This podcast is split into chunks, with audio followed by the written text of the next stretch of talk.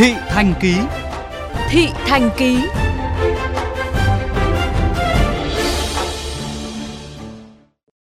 Quý vị thân mến, những ngày gần đây, người dân Hà Nội không khỏi tiếc nuối khi hàng cây phong lá đỏ được trồng trên tuyến đường Nguyễn Trí Thanh, Trần Duy Hưng đang sống thoi thóp từng ngày. Thế nhưng, điều người dân bất ngờ hơn cả là việc thành phố Hà Nội đã nhanh chóng có phương án thay thế hàng cây phong này bằng một giống cây khác. Ghi nhận của phóng viên kênh VOV Giao thông.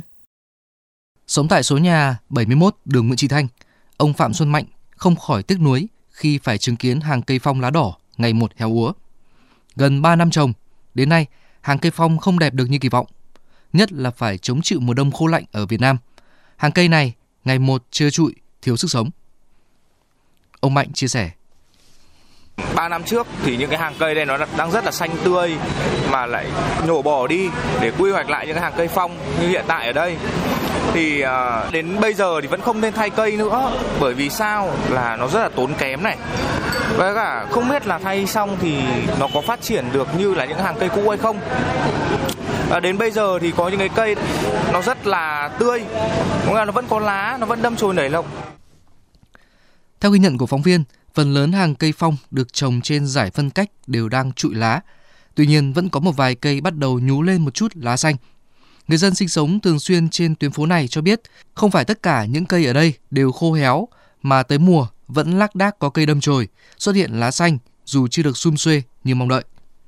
Được biết, thành phố Hà Nội đã đồng ý với phương án thay thế cây phong bằng toàn bộ cây bàng lá nhỏ thân thẳng, bổ sung các giá đỡ, giỏ hoa trang trí. Việc thay thế sẽ hoàn thành trước dịp lễ 30 tháng 4, mùng 1 tháng 5.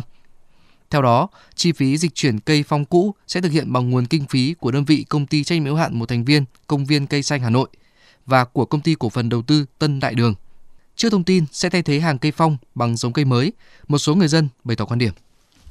Có nên thay cây, hạ bỏ hết những cây khô này xong rồi cho cây mới lên. Cây mới lên cho nó tươi tốt đẹp hơn, cho thành phố xanh tươi đẹp. Hàng kia là của bên cây xanh trồng phải nên thay đi, thay đi cho ai để chết kìa.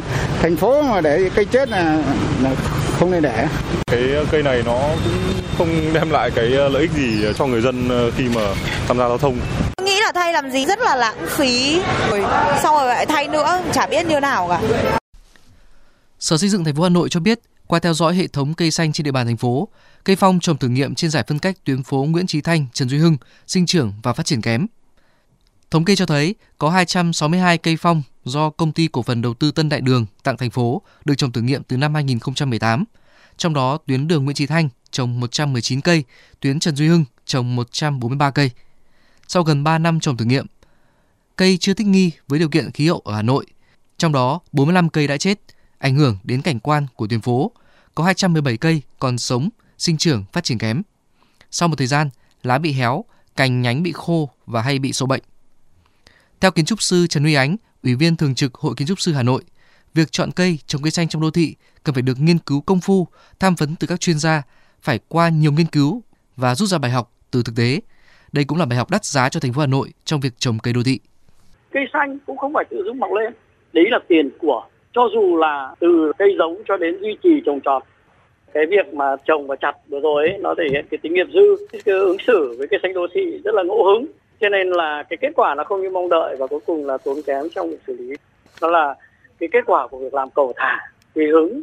Cái cách mà thay cây nọ bằng cây kia cũng hết sức là ngẫu hứng và cũng chưa có thấy có giải trình rằng là những cái cây mới thay thế và chưa có một cái cam kết hay cái hứa hẹn gì là sẽ tốt hơn những cây cũ đâu ạ.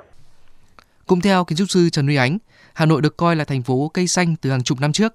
Điều này chứng tỏ tầm nhìn, quy hoạch cây đô thị của người đứng đầu thành phố và là kết quả của cộng đồng các nhà khoa học. Mong rằng đây là bài học cho Hà Nội cũng như các địa phương khác trong cách ứng xử với cây xanh đô thị.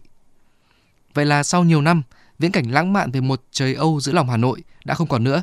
Thay vào đó là những thân cây gầy guộc, cành cây trơ trụi đang sống thoi thóp theo thời gian. Mùa hè năm nay, tuyến đường Nguyễn Trí Thanh, Trần Duy Hưng lại nắng nóng hơn bao giờ hết. Và liệu Hà Nội đã rút ra được bài học về quy hoạch cây đô thị?